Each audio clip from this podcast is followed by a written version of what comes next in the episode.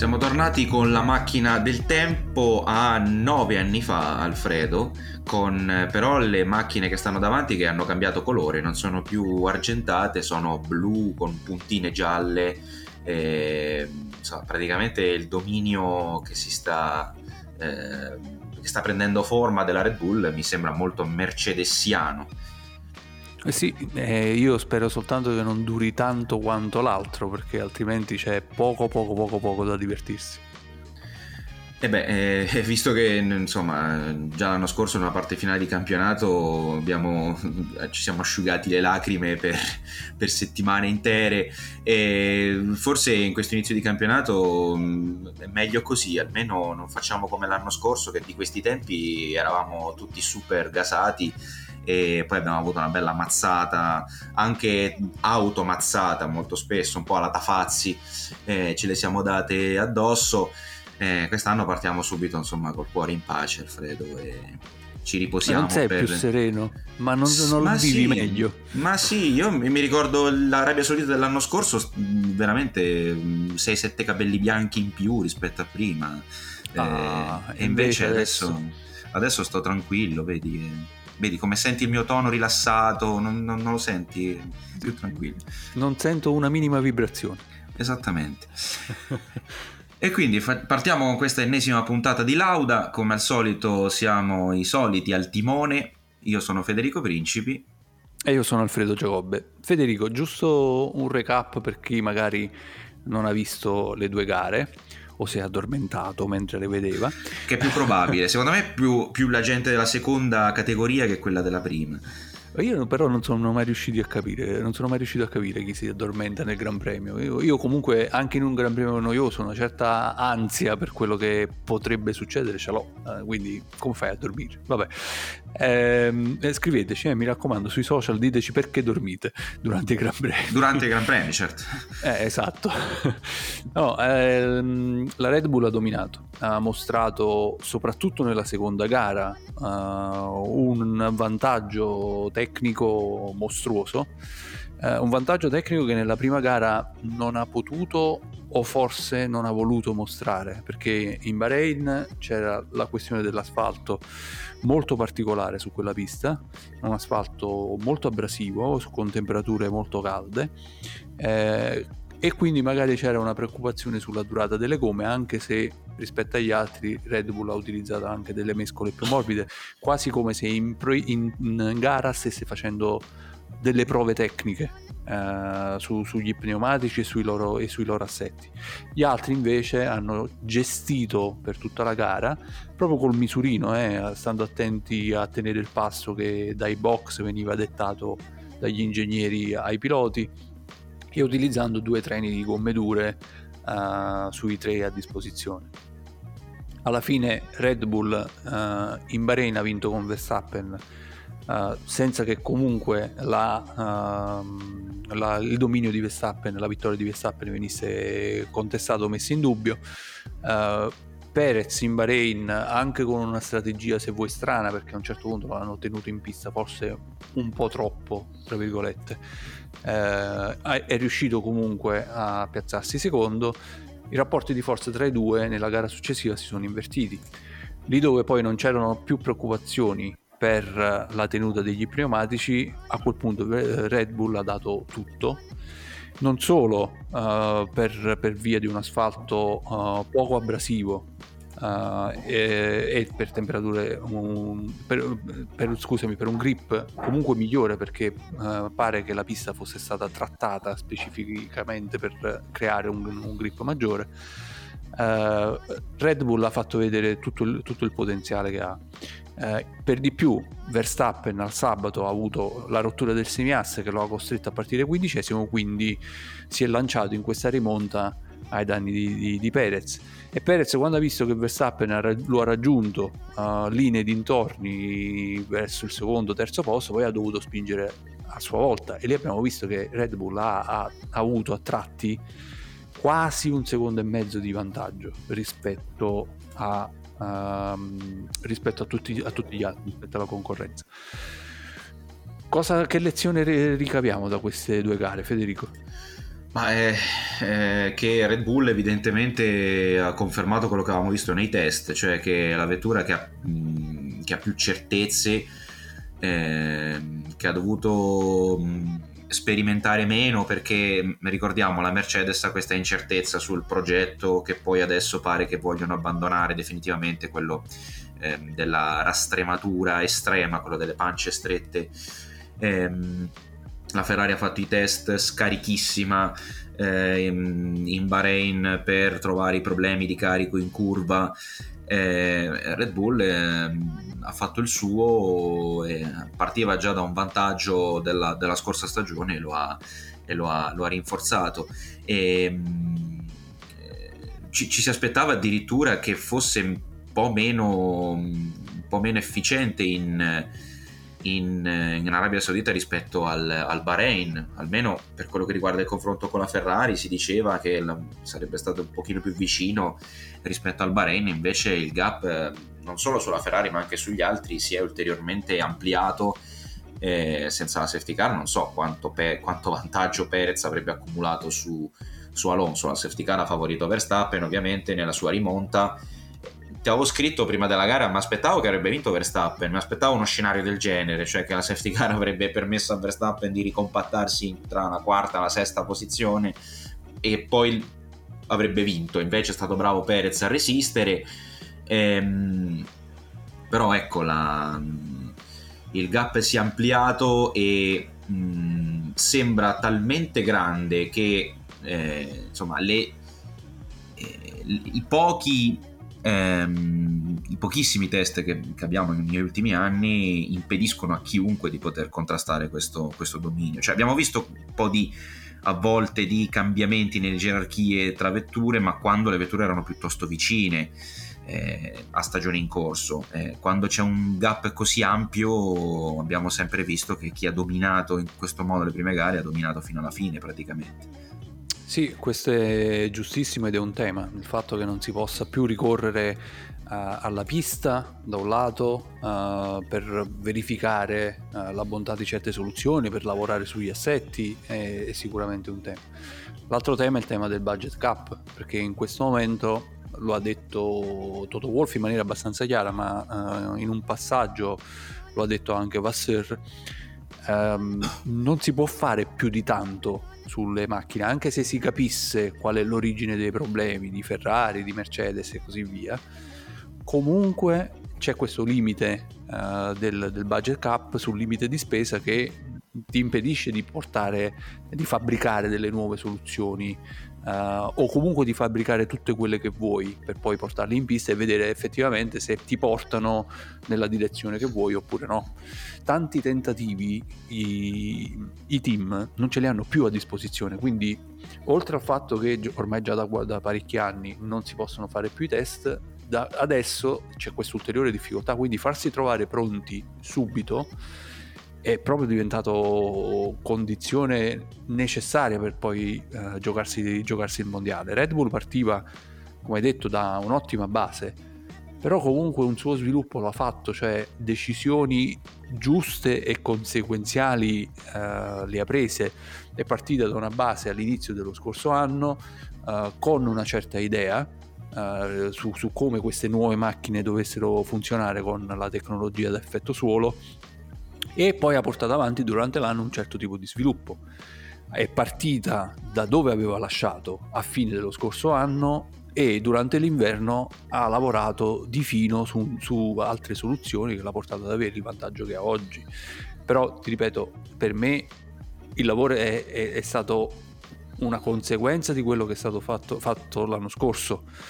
Questa soluzione che aveva Red Bull, che è sotto analisi da parte di tutte le scuderie, questa soluzione che chiamano di antibeccheggio, che verrebbe dal disegno delle sospensioni anteriori, è una soluzione che permette di avere una stabilità del fondo rispetto al terreno, una distanza di questo fondo rispetto al terreno sia in fase di frenata ma anche una certa stabilità in percorrenza di curva. In questo modo il carico aerodinamico non varia mai, è sempre consistentemente alto, e questo dà un grosso vantaggio poi a Red Bull che ai piloti di Red Bull che in uscita di curva possono aprire gas prima.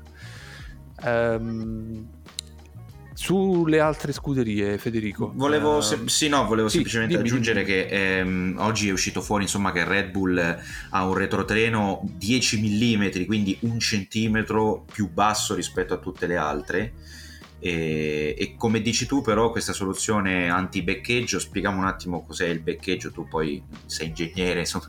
Il beccheggio se non vado in realtà il mio è un grande rispetto ai limiti della venerazione, del culto della personalità oserei dire. Il beccheggio è l'oscillazione praticamente verticale, non laterale, sì, ma quella avanti e indietro, sì, sì. No? Diciamo è il colpo che la forza di gravità vi dà, l'inerzia vi dà quando frenate. Esatto. La macchina si impunta in avanti. Esattamente. Succede anche in autostrada, state attenti.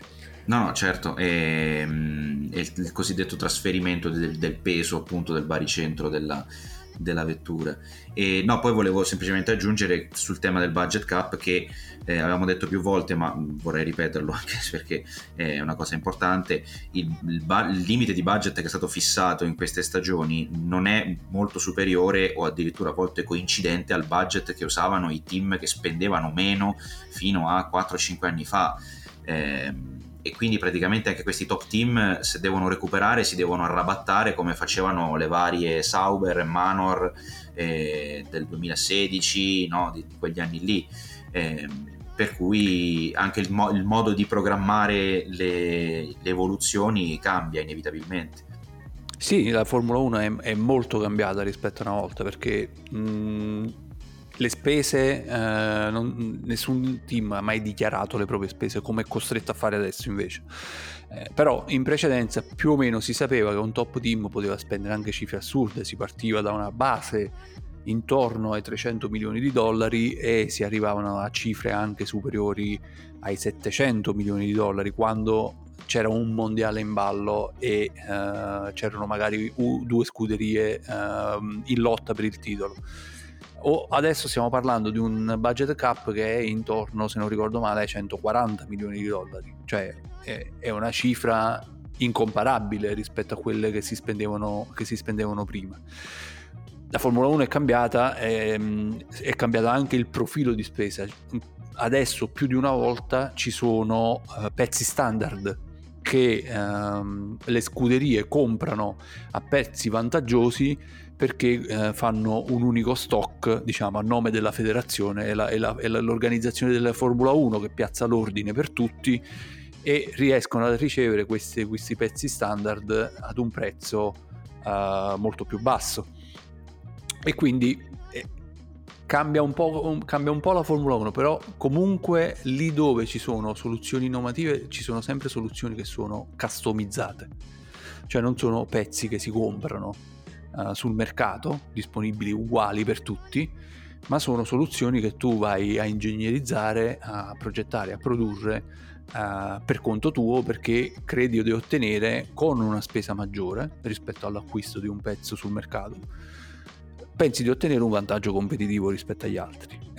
Questo che è stato sempre il mantra della ricerca e sviluppo della Formula 1 adesso non è più così, e quindi la difficoltà per recuperare il gap di chi sta indietro è molto maggiore rispetto a prima. Fede, Alonso e l'Aston Martin si sono confermate, c'è stata anche la piccola polemica, secondo me stucchevole poi, da parte di Red Bull sul fatto che le macchine si somiglino. Tu che ne pensi? Vogliamo condannare ancora una volta Aston Martin, che già una volta aveva prodotto una Mercedes in miniatura? No, ma poi tra l'altro l'Aston Martin, Toto Wolff ha detto, credo ieri o l'altro ieri comunque, sul fatto che debbano cambiare la Mercedes, però non faremo una macchina come l'Aston Martin, perché il retrotreno dell'Aston Martin è praticamente quello della Mercedes. Quindi alla fine decidetevi, cioè l'Aston Martin ha copiato da chi? Ha copiato un po' da tutti, ha copiato bene, ha fatto un po' il Quentin Tarantino della Formula 1 quest'anno l'Aston Martin, ma è giusto che sia così, è giusto anche prendere le cose migliori, e se poi vai a podio e ti piazzi davanti a Ferrari e Mercedes, chapeau, cioè, che vogliamo dire, non ha molto senso fare questa polemica. No, non ha molto senso. C'è anche da dire che la politica di Aston Martin è, come dire, questa è l'onda lunga di quello che è stata la politica iniziale di Aston Martin, perché comunque Aston Martin ha fatto i suoi anni di praticantato in pista, è andata anche in cerca dei talenti fuori dalla pista, nei riparti nei reparti ingegneristici delle varie scuderie, è andata a pescare talenti lì e ha costruito il suo team, che poi ha confezionato questa macchina partendo praticamente da zero, perché era una macchina molto diversa dalla macchina dello scorso anno. E poi anche le altre scuderie pian pianino si stanno posizionando verso la soluzione vincente, quindi sempre di più, con un regolamento che sembra scritto poi in maniera molto rigido, perché il regolamento aerodinamico adesso, che è scritto con i volumi esatti che i vari pezzi possono ingombrare, è difficile da trovare una soluzione creativa. Quindi alla fine tutti copieranno la soluzione vincente e andranno verso quel tipo di macchina, somiglieranno sempre di più le macchine Red Bull, anche perché poi c'è il tema che dicevamo prima, quello del budget cap, cioè se tu fai 3 o 4 prove e magari non funzionano, è meglio che tu prendi esempio da chi vince, così risparmi anche soldi e fai prima. Che poi è anche quello che sta già succedendo, non è che dobbiamo guardare molto in là negli anni, se vediamo i tempi soprattutto in qualifica è abbastanza chiaro, più chiaro di quanto lo sia in gara,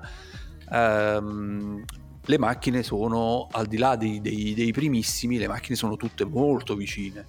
Praticamente è sparito il midfield, perché a parte McLaren, che è in una difficoltà clamorosa, ma tutte le altre, da Williams fino a quasi alla Ferrari, ma sono tutte lì. Cioè, se sbagli una qualifica, o se succede qualcosa, o se la pista non ha caratteristiche che si sposano bene con la macchina, alla fine tutti possono ambire a posizioni per le quali l'anno scorso non avrebbero potuto.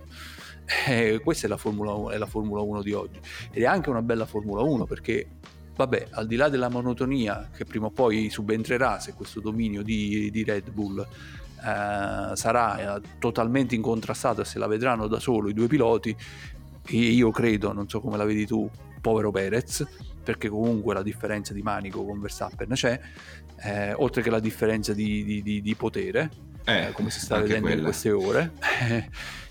Poi il resto però della griglia, le prestazioni sono più o meno tutte simili, c'è da divertirsi lì dietro. Sì, che poi abbiamo detto più volte l'obiettivo delle nuove regole, che poi rende anche, almeno in qualifica, più importante l'apporto del pilota, perché un pilota che dà un altro 2-3 decimi sul giro secco perché magari è più forte, può guadagnare anche quelle 6-7 posizioni sulla griglia di partenza. Poi magari sulla gara lunga, la maggiore regolarità, insomma, il mezzo meccanico incide un pochino di più se è un po' superiore rispetto a un altro, però è bello vedere anche questo. E tra l'altro io credo anche che Leclerc si stia anche sotto questo punto di vista, visto che almeno a Jeddah erano abbastanza vicini Aston Martin, Mercedes e Ferrari, almeno in qualifica.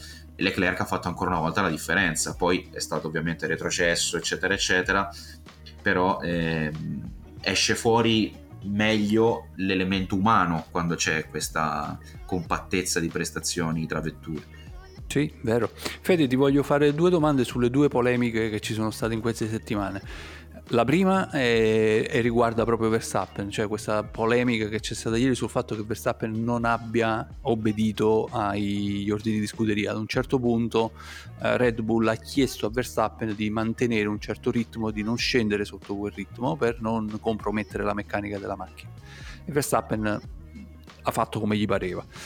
L'altra polemica invece riguarda l'assurdità delle penalità. Ieri ne abbiamo vista, domenica ne abbiamo vista un'altra contro Alonso, con un reclamo che è stato accettato in tarda notte, insomma le solite cose della FIA. Che ne pensi di questi due episodi? Allora, su Verstappen io ho una idea molto semplice che parte dal, non so se te lo ricordi, sicuramente te lo ricordi, dal Gran Premio di Singapore del 2015, che molti ricorderanno, quando Verstappen era compagno di squadra di Carlos Sainz in Toro Rosso e non aveva ancora fatto 18 anni, e ricevette il primo team order della sua vita e rispose no con tutta la forza delle corde vocali che poteva avere in quel momento. Verstappen è semplicemente, secondo me,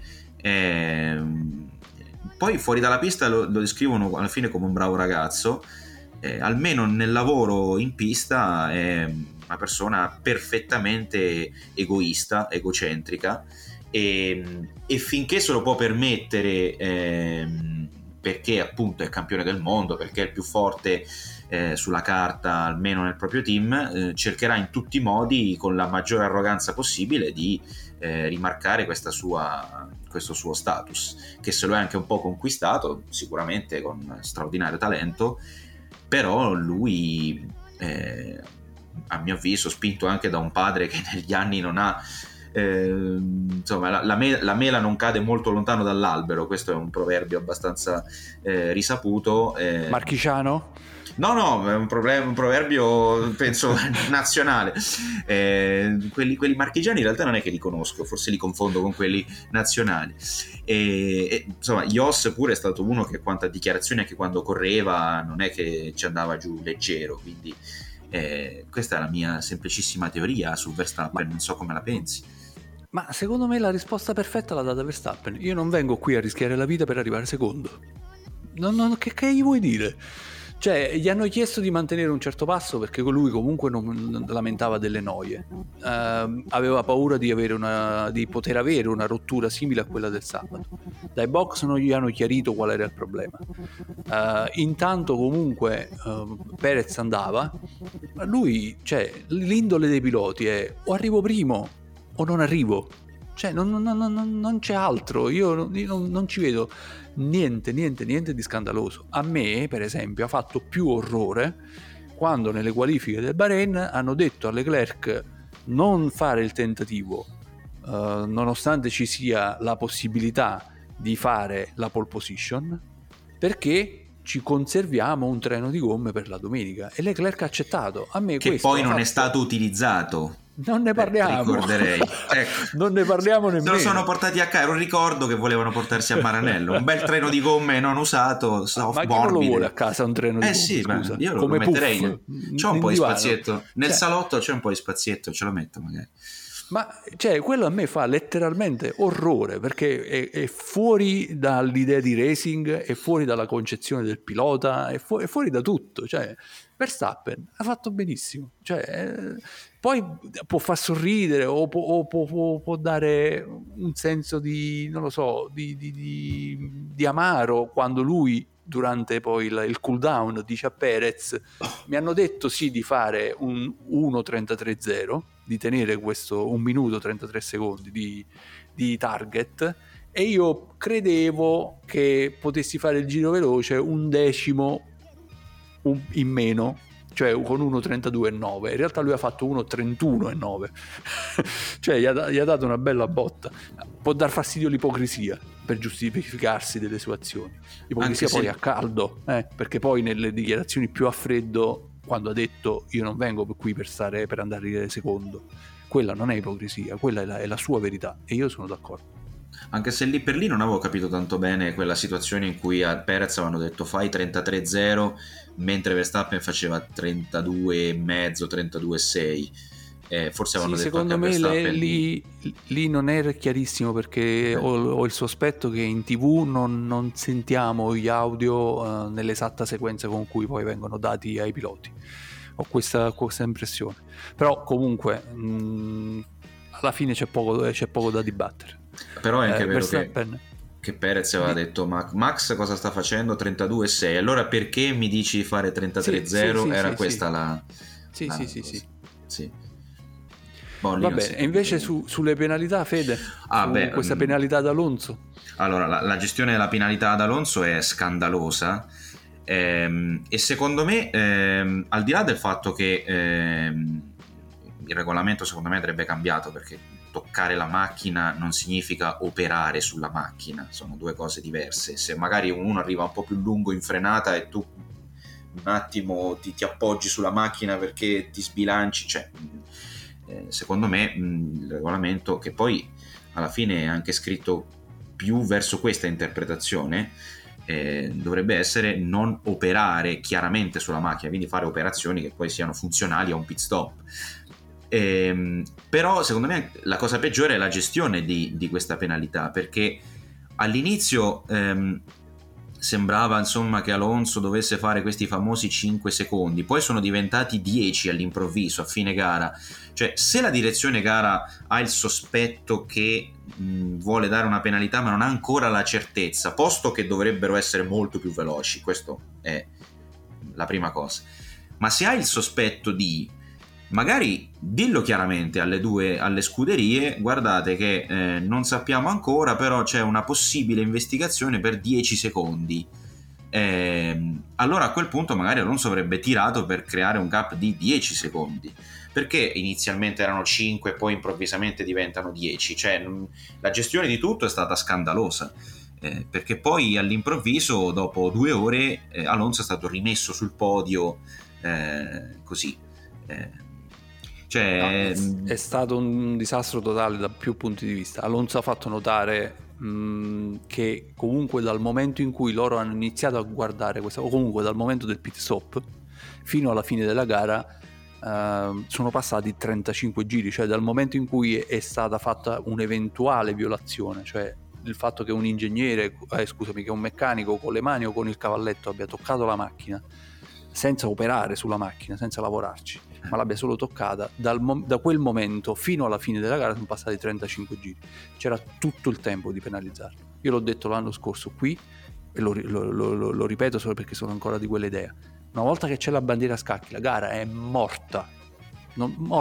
Ogni decisione deve essere presa all'interno di quell'ora e mezza, non c'è niente da fare, perché altrimenti non riesce a far capire alle persone quello che sta succedendo nella dinamica della gara. Al di là che la prima penalità che è stata data, quella che poi ha portato Alonso e Box a scontarla, la prima penalità, anche quella è realmente assurda, perché lui si è posizionato male in griglia, ma non in avanti, uscendo fuori dal riquadro, avvantaggiandosi sugli altri piloti, guadagnando centimetri, che già lì, se uno guadagna dei centimetri, vabbè, però non è neanche uno spostamento in avanti. Lo hanno punito per uno spostamento laterale, cioè con la ruota è andato a finire oltre il bordo del riquadro.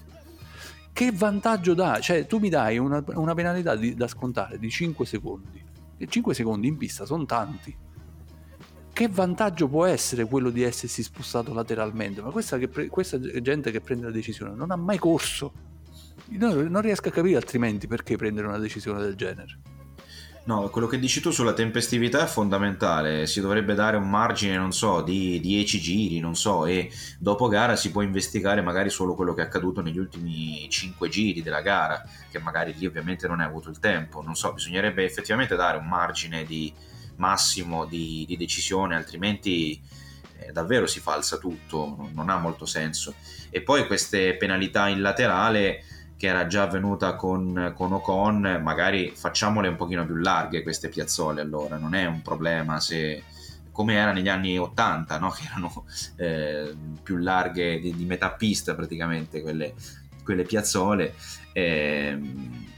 si poteva anche sorvolare. Però sì, la tempestività mancata di certe decisioni è un problema troppo grande davvero, che ci portiamo dietro poi da troppi anni. Hanno fatto un bel po' di casino e insomma in Ferrari c'erano aspettative straordinarie, con anche una presentazione un pochino bizzarra anche della macchina, Eppure a Jeddah, dopo tanto tempo, la Ferrari è diventata chiaramente quarta forza almeno in questo Gran Premio, nonostante ci si aspettasse che in una gara dove non c'è degrado fossero addirittura più vicine a Red Bull. Eppure queste due gare ci hanno detto perfino il contrario di quello che ci si aspettava, cioè Leclerc è riuscito a stare avanti a Perez nello stint con gomme più morbide in Bahrain, e la Ferrari va più piano invece con le gomme dure sul passo gara, e quindi anche questo è un altro problema, cioè che non si capisce neanche quali siano veramente i pregi e i difetti di questa macchina, cioè sta avvenendo il contrario di quello che si pensava. Questo è davvero preoccupante, cioè che significa che in tutte le sessioni che ci sono state, le tre di prestagione, le tre del Bahrain con Gran Premio, le tre di Arabia Saudita con Gran Premio, la macchina ha avuto un comportamento quasi non predicibile, cioè hanno continuato a sperimentare sugli assetti perché non si riesce a prendere una direzione chiara sullo sviluppo di questa macchina. Ancora nelle prove libere di Arabia Saudita, Ferrari ha portato un fondo piatto soltanto per farlo girare e raccogliere dati e fare comparazioni con i numeri dell'altra revisione di fondo piatto e con i numeri dal simulatore. Quello che sta succedendo in pista è abbastanza deprimente, perché la Ferrari è praticamente l'unica auto che non è migliorata rispetto all'anno scorso. Ha fatto praticamente gli stessi tempi da un anno all'altro, e tutte le altre invece si sono portate avanti con il lavoro.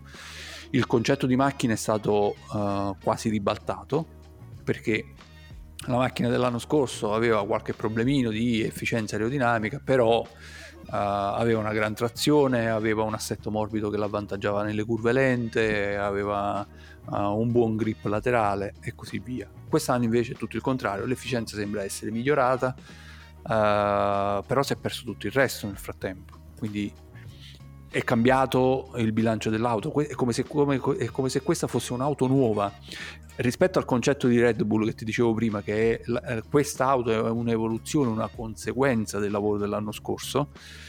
Questa Ferrari sembra un'altra macchina, sembrano essere ripartiti dal foglio bianco piuttosto che aver continuato a lavorare, cioè si è buttato via un anno di sviluppi che poi non sappiamo neanche se è un anno intero, perché l'innominabile, il precedente team principal, aveva detto che colui aveva detto che ad un certo punto dell'anno 2022 gli sviluppi erano stati sospesi, però in ogni caso tutto quello che era stato fatto in qualche modo aveva migliorato la macchina, aveva dato un'idea di cosa avesse bisogno quel progetto. Il fatto che questo progetto sia completamente diverso e che adesso si debba ripartire da capo, perché tutta la raccolta dati dell'anno scorso non vale più, perché gli assetti non corrispondono più, e adesso mette la Ferrari in questa situazione.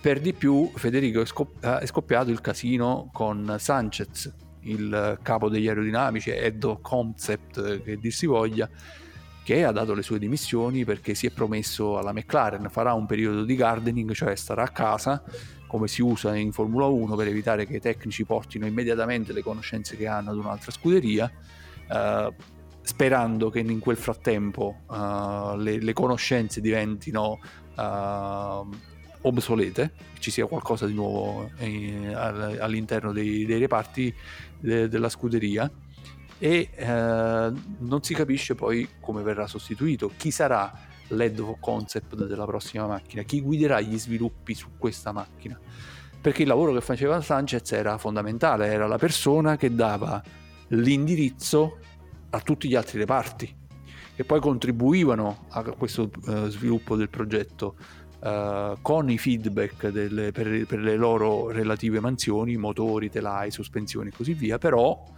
l'indirizzo veniva dal capo degli aerodinamici. Tutta questa situazione, tu ti sei fatto un'idea di come sia nata e di dove andrà a finire?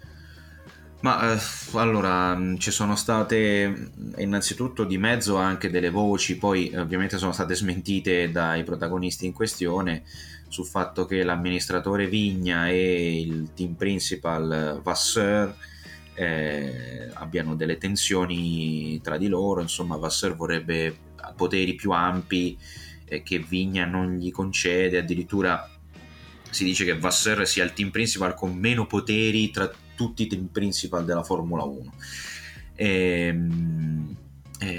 Probabilmente è stato valutato che bisogna fare una sorta di, non so, di, non dico di rivoluzione, ma comunque Vasseur vuole prendersi questo anno come una sorta di anno di transizione, forse se ne è reso conto anche già dai siamo primi, arrivati alla fine già dai primi risultati, insomma, che bisogna fare così, perché quello che dicevi tu tra l'altro anche prima sulla macchina è quello che un po' si è visto anche tra 2019 e 2020. Io mi ricordo, al di là del fatto che è vero che il motore del 2020 era un po' depotenziato, però fu cambiato completamente il concetto della macchina e la macchina andava molto più piano, ma non andava più piano solo per mancanza di cavalli, andava più piano proprio perché era sbilanciata, nonostante era piena di carico aerodinamico.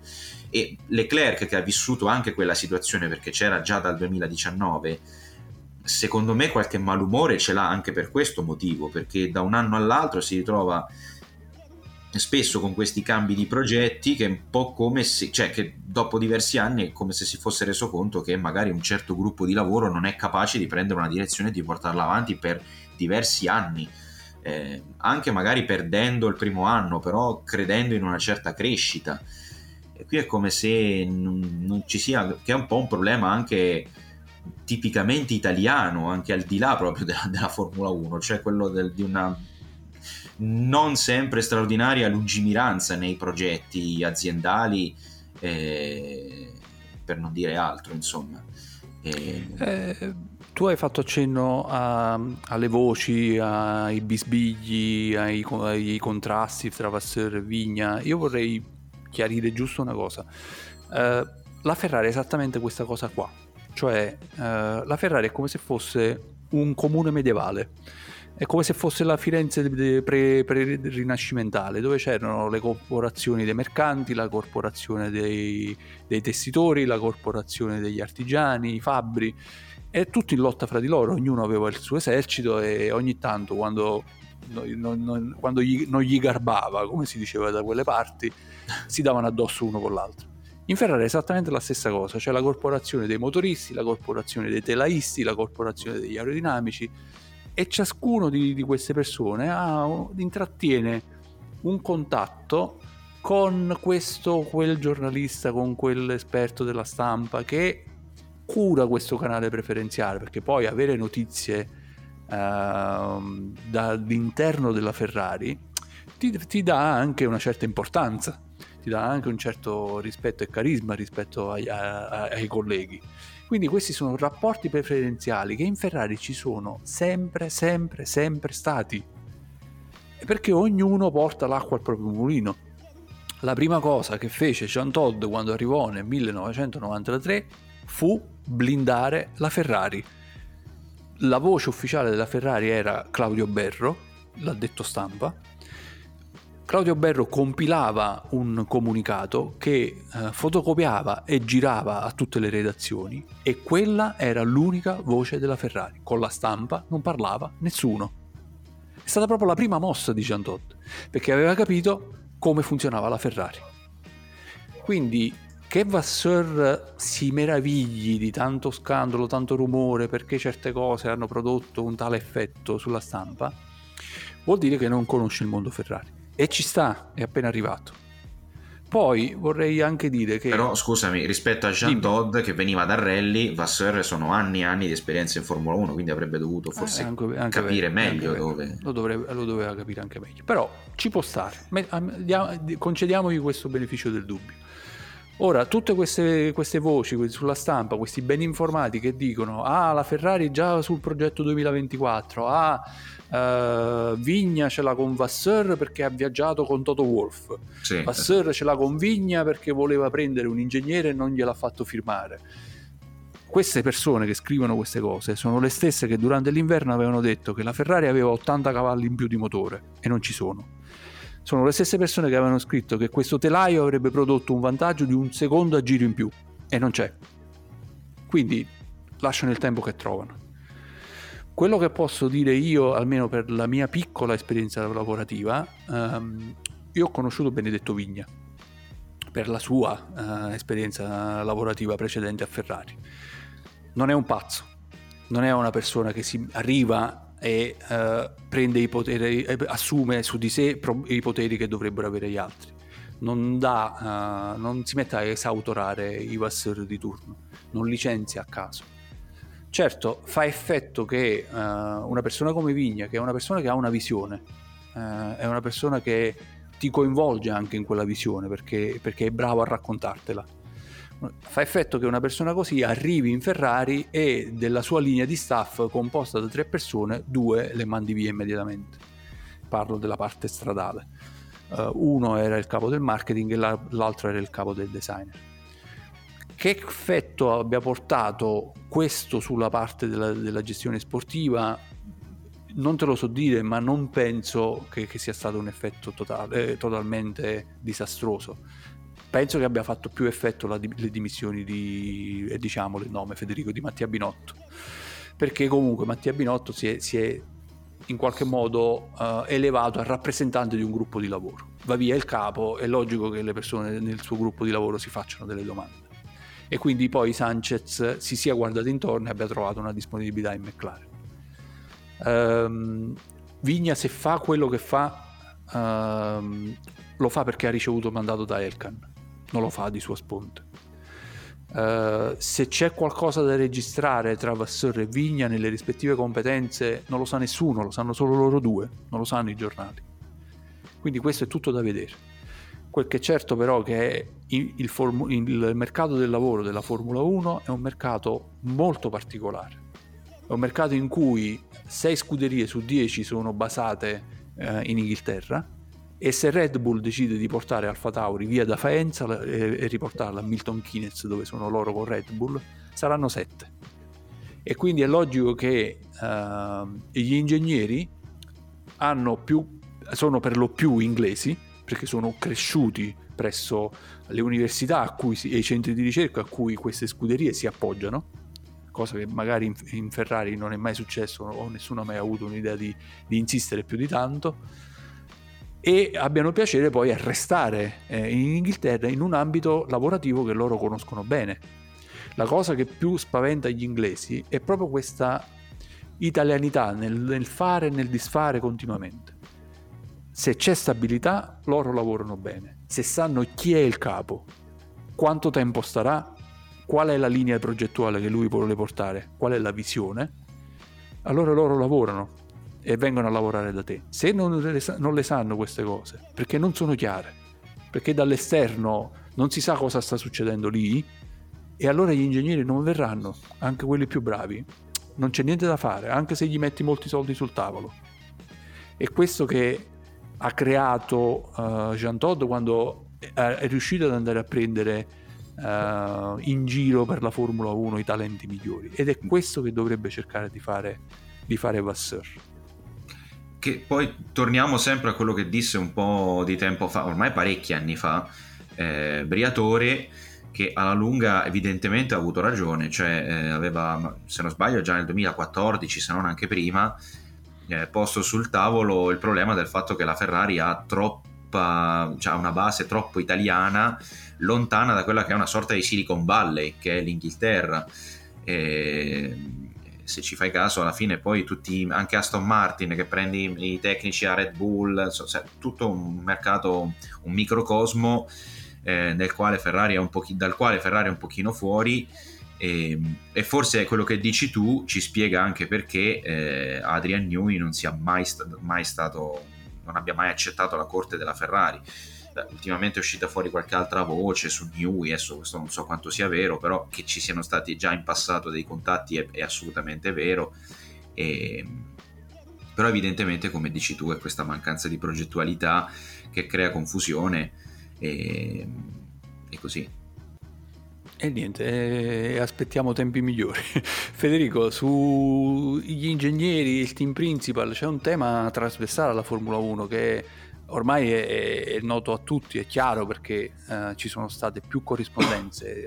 Ha iniziato Toto Wolff dicendo già nei test, ma poi in maniera più chiara alla prima gara in Bahrain, dicendo io non mi fido più dei simulatori, i numeri che escono fuori dal simulatore, gli assetti che vengono sviluppati col simulatore vengono portati in pista non funzionano. Quei vantaggi che vediamo quando siamo in fabbrica, in gara non ci sono. Franz Tost, io l'ho sentito dal vivo sabato nella conferenza dei team principal, Franz Tost di Alfa Tauri ha detto io non credo più a una parola di quello che mi dicono i miei ingegneri, zero, perché mi hanno rassicurato che certi problemi che avevamo l'anno scorso li avremmo risolti quest'anno con questo progetto di macchina. Abbiamo gli stessi problemi dell'anno scorso, più degli altri, e quindi anche lui si è schierato in una maniera abbastanza netta. Vasseur ci è andato più piano, però un qualcosa l'ha detto, perché cosa farete in fabbrica durante le prossime riunioni? Guarderò negli occhi i miei ingegneri e gli dirò basta raccontare cazzate, diciamoci la verità sulle cose che funzionano e sulle cose che non funzionano. C'è, non lo so, una deriva antiscientifica, non so come chiamare. Dopo i Novax ci saranno i No-Inge, non riesco a capire, perché no, è un tema trasversale a questo punto, i No-Sim. perché è un tema trasversale, è molto interessante. Tu non lo so se ti sei fatto idea, io una mezza idea ce l'avrei, però vorrei sentire prima te. Ma no, ma è molto strano, perché allora, il simulatore è una tecnologia che ormai è quasi ventennale, se non vado male con la memoria. E tra l'altro avevo frequentato anche tempo fa un simulatore GT che insomma, com'è andata? Ma non male, devo dire. Il pilota che ci aveva fatto da istruttore, insomma, mi aveva detto che frenavo bene, però in uscita di curva ho accelerato troppo spesso col volante ancora girato, quindi ho fatto parecchi testa coda. Però veramente lì ti rendi conto di quanto è difficile portare anche una vettura GT, figuriamoci poi una formula, ecco. Insomma, ti rendi conto veramente di quanto sia difficile proprio gestire l'angolo di sterzo e tutte queste cose. È veramente interessante. Però ci spiegavano, appunto, prima di fare questo test individuale, come veramente i simulatori stiano diventando sempre più sofisticati, e non so per quale motivo invece si stia sviluppando questa deriva antiscientifica, come l'hai chiamata tu, sui simulatori, anche perché poi alla fine Fede, hanno abolito i test in pista, quindi o resta di sviluppare il lavoro durante le prove, ma le ore comunque passate in pista durante i weekend di gara per fare quel tipo di prove sono veramente poche, o altrimenti se non c'è il simulatore che alternative ci sono? Non c'è più niente, nulla. Infatti, anche perché tanti terzi piloti si allenano praticamente solo lì, e diventa anche un problema, però è strano, anche perché l'anno scorso avevamo detto proprio il contrario, almeno per quello che riguarda la Ferrari, cioè che dopo tanti anni finalmente la correlazione dati sembrava essere stata sistemata, per cui mi domando come sia possibile che all'improvviso si torni indietro, cioè com'è possibile? Non lo so. Ma io l'idea che mi sono fatto io da profano è più o meno questa. Il simulatore lavora su un modello matematico, è un computer a cui viene dato in pasto questo modello matematico, e in base a questo modello matematico simula le forze fisiche a cui una monoposto è sottoposta quando è in pista, in avanzamento, con una data velocità, con un dato angolo di sterzo e così via. Ho l'impressione che con questo nuovo regolamento e con le nuove macchine a effetto suolo è cambiato il modo di disegnare le macchine, ma sono cambiati anche i modelli matematici, perché queste macchine lavorano in maniera fondamentalmente diversa da come lavoravano le macchine, generano carico dal fondo, non più soltanto dalle ali, i flussi che sono convogliati in maniera differente rispetto a come erano invece spinti fuori dalla macchina in precedenza, e queste macchine quindi hanno bisogno, secondo me, di modelli che sono, non dico più complessi, ma quantomeno sono diversi dai modelli matematici che i simulatori utilizzavano fino a un anno e mezzo fa. Mi sorprende che ci siano queste difficoltà al secondo anno, perché al primo anno erano accettabili, infatti i team principal non hanno detto niente. Al primo anno erano accettabili perché si partiva da zero, quindi si doveva, tra virgolette, indovinare il modello matematico secondo cui funzionavano le forze intorno ad una macchina di Formula 1, immaginandole da quello che erano le risultanze della galleria del vento, di questo manichino di macchina che viene infilato in galleria di vento, questo modello in scala della macchina. Quindi da lì ti facevi più o meno un'idea di quali erano le forze in gioco, iniziavi ad abbozzare un modello e poi il modello lo aggiustavi via via con i dati che venivano dai vari weekend e dalle varie prove. Al secondo anno è strano che ci sia ancora questa discrepanza. Ho l'impressione che ci siano degli effetti su queste macchine che ancora gli ingegneri non sono stati in grado di modellare, forse per una variabilità da pista a pista, da macchina a macchina. C'è qualcosa in queste macchine ad effetto suolo che non è chiarissimo. Il modello alla fine è una versione semplificata delle leggi fisiche, perché un computer deve avere qualcosa di semplice, tra virgolette, su cui lavorare. Non può replicare la realtà, la deve modellare per poterla simulare. Quindi il modello è una riduzione delle leggi fisiche, di tutte le leggi fisiche che lavorano. Evidentemente qualcuna di queste leggi fisiche, qualche effetto sulla nuova aerodinamica, o non è stata modellata correttamente o addirittura non è stata ancora modellata, e quindi c'è questa discrepanza. È qualcosa che verrà risolto, però la violenza, tra virgolette, con cui i team principal si scagliano contro i propri gruppi di lavoro, per me è veramente nuova. Io in Formula 1 una roba così non l'avevo mai vista.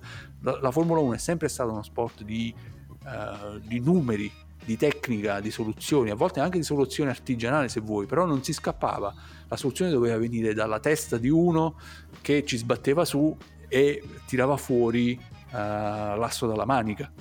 Non c'era mai sfiducia nei confronti di chi lavorava intorno alla macchina. Questa è una roba veramente nuova per me, non so se tu ricordi casi del genere in passato. Sinceramente no, anche perché di solito il mondo della Formula 1 è sempre molto ermetico anche con la comunicazione, cioè è difficile che un team principal si comporti un po' come ha fatto Conte col Tottenham qualche giorno fa. Insomma, è veramente una novità. Mi ha fatto pensare, mentre dicevi giustamente quello che hai detto, che quello che dici tu molto probabilmente è vero, anche perché l'esempio più lampante l'abbiamo avuto proprio nel momento della presentazione di queste macchine, e cioè che praticamente tutte nei test del Bahrain dell'anno scorso hanno sofferto di porpoising, di saltellamento, e nessuno se lo aspettava. Per cui è possibile che davvero, come dici tu, ci siano degli equilibri su questi algoritmi da rivedere in effetti. Ti aggiungo un'ultima cosa a sostegno di questa tesi poi. L'unico che l'ha imbroccata è, stranamente o non troppo stranamente, il designer più anziano di tutti. Esatto. Ormai Adrian Newey ha i suoi 64, credo 65 anni, ed è un designer l'unico a questo punto, perché non credo che ci sia un designer coetaneo o addirittura più anziano di lui. È l'unico designer che era in giro in Formula 1 negli anni 80, quando c'erano le macchine a effetto suolo simili a queste macchine.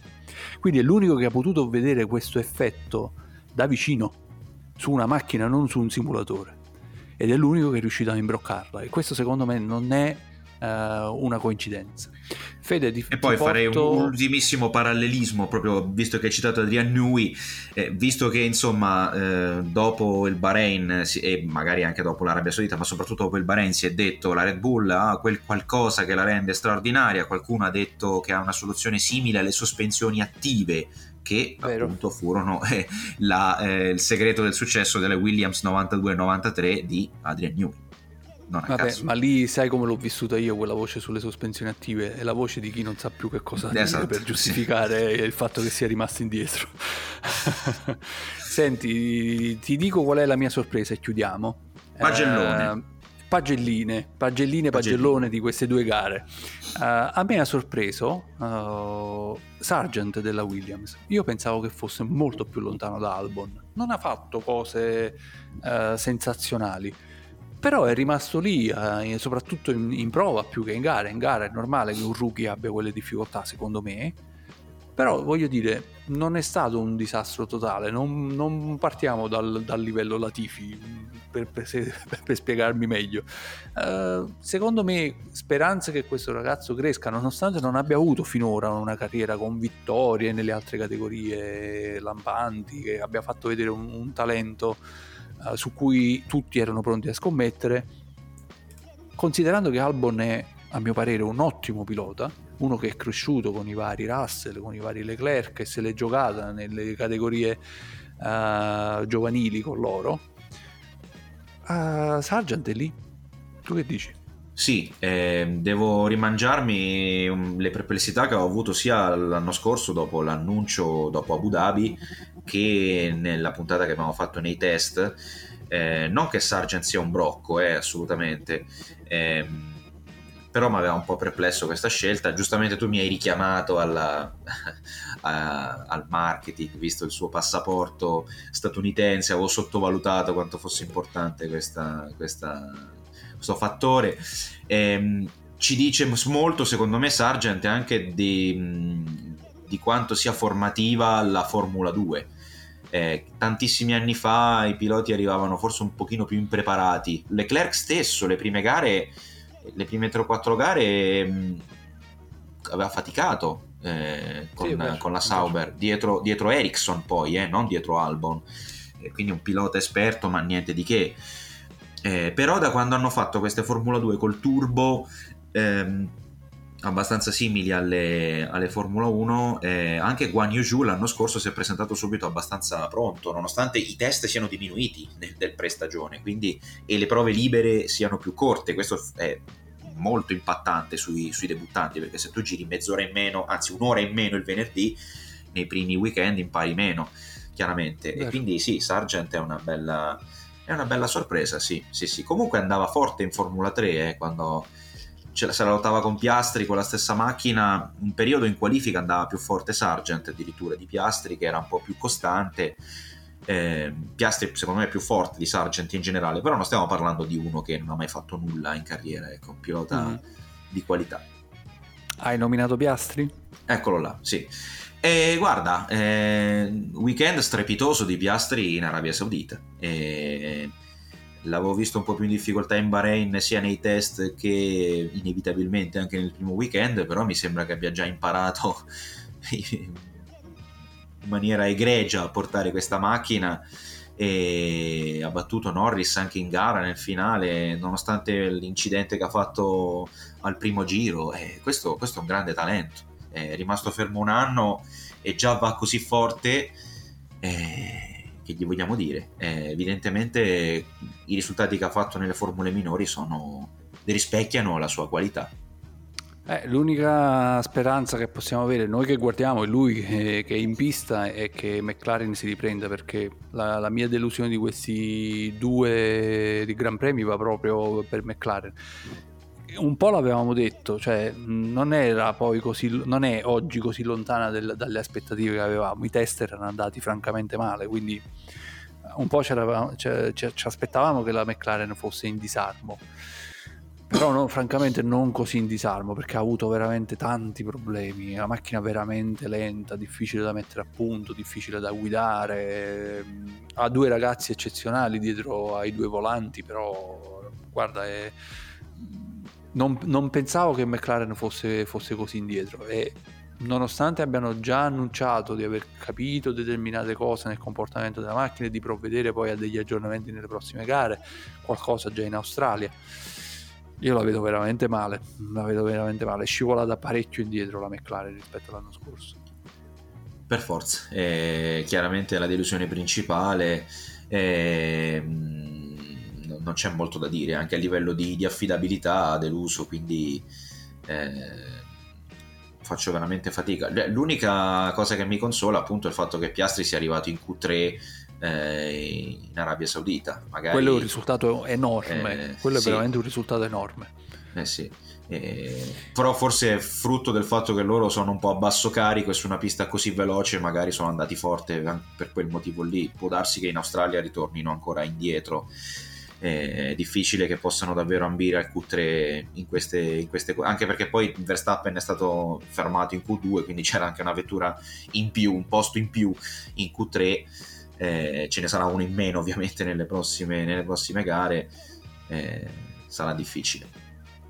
E la tua delusione invece, Federico, qual è? La mia delusione un po' meno rispetto alla tua, però non si può non mettere l'Alfa Tauri, perché troppo indietro, ci aspettavamo una scuderia abbastanza in difficoltà, viste anche le voci che c'erano state sulla possibile cessione del team. Però ecco, vederla così indietro, poi tra l'altro dalle parole di Tost che tu hai citato prima, che giustamente sono allarmanti quelle parole sugli ingegneri, ma sono ancora più allarmanti quelle che ha detto pochi istanti dopo, cioè elencando i problemi della vettura, cioè ha detto che hanno problemi sia in frenata che in trazione, sì. Mangiano le gomme, quindi hanno problemi in tutta la curva praticamente, cioè non c'è una fase della curva in cui non hanno un problema, e questo ovviamente si riflette sui risultati. Sono più indietro spesso anche della Williams, e insomma faranno veramente fatica a fare punti in questa stagione. Per ora sono fermi a zero, infatti tra l'altro abbiamo citato le uniche due scuderie che sono ferme a zero. No, io voglio aggiungere soltanto questo. Tsunoda ha lottato come un leone con un mezzo che non sta in pista, ha fatto 2 undicesimi posti, quindi soprattutto l'altro ieri in Arabia Saudita ha subito un sorpasso a pochi giri dalla fine, e quel punto se lo sarebbe meritato, perché davvero ha dimostrato la maturità che volevamo vedere in Tsunoda, che comunque la velocità l'ha sempre fatta vedere. Quando ho subito il sorpasso dall'As mi si è stretto il cuore perché volevo vederlo al traguardo con quel punto irritato, perché se lo meritava, per come sta guidando se lo meritava. Va bene Federico, abbiamo finito i prossimi impegni, non tuoi e miei ma quelli della Formula 1. C'è l'Australia, poi c'è Azerbaijan che noi sinceramente detestiamo come ma io no invece come no ma perché mi contraddici davanti a tutti? È perché in realtà è una bella sfida, perché c'è una parte velocissima, una parte lentissima, e tante volte c'è incertezza su come fare la macchina, possono venire delle sorprese in Azerbaijan. Posso dire la mia? Posso dirla? Il mio calendario ideale? Il mio calendario ideale 23 è Spa. Vabbè, quello è il sogno. Facciamone uno più realistico. Un cittadino, Monaco, Monte Carlo, basta. Però questo è atipico come cittadino, dai. Cioè, no, sorprese poi ce ne sono sempre state. Ci sono stati gran premi molto avvincenti. Tamponamento di, se non ricordo male, di Verstappen su Ricciardo, scoppio della gomma di Verstappen, se ti ricordi. Cioè, ci sono successe varie cose. La Vettel che ha dato la ruotata ad Hamilton in bandiera gialla. È uno dei tanti, ahimè, botti di Charles in qualifica sul castello, proprio è andato a sbattere proprio. Vabbè, però c'era la veduta. Ma io più che l'Azerbaijan toglierei Singapore e forse anche Ungheria, se proprio devo togliere qualcosa. Ungheria, c'ho la nostalgia dei vecchi tempi, lasciamelo stare. Beh, quello è vero, però. Va bene, salutiamo e alla prossima, e con purtroppo il timore che i nostri umori non saranno molto diversi da quelli di oggi, però quando non ci si aspetta nulla magari è proprio da lì che è tutto di guadagnato, quindi rimaniamo così. Sta tutto lì, abbassate le aspettative, abbassate. Noi rimaniamo così senza aspettarci niente, poi magari le cose, chi lo sa. Ciao a tutti. Ciao.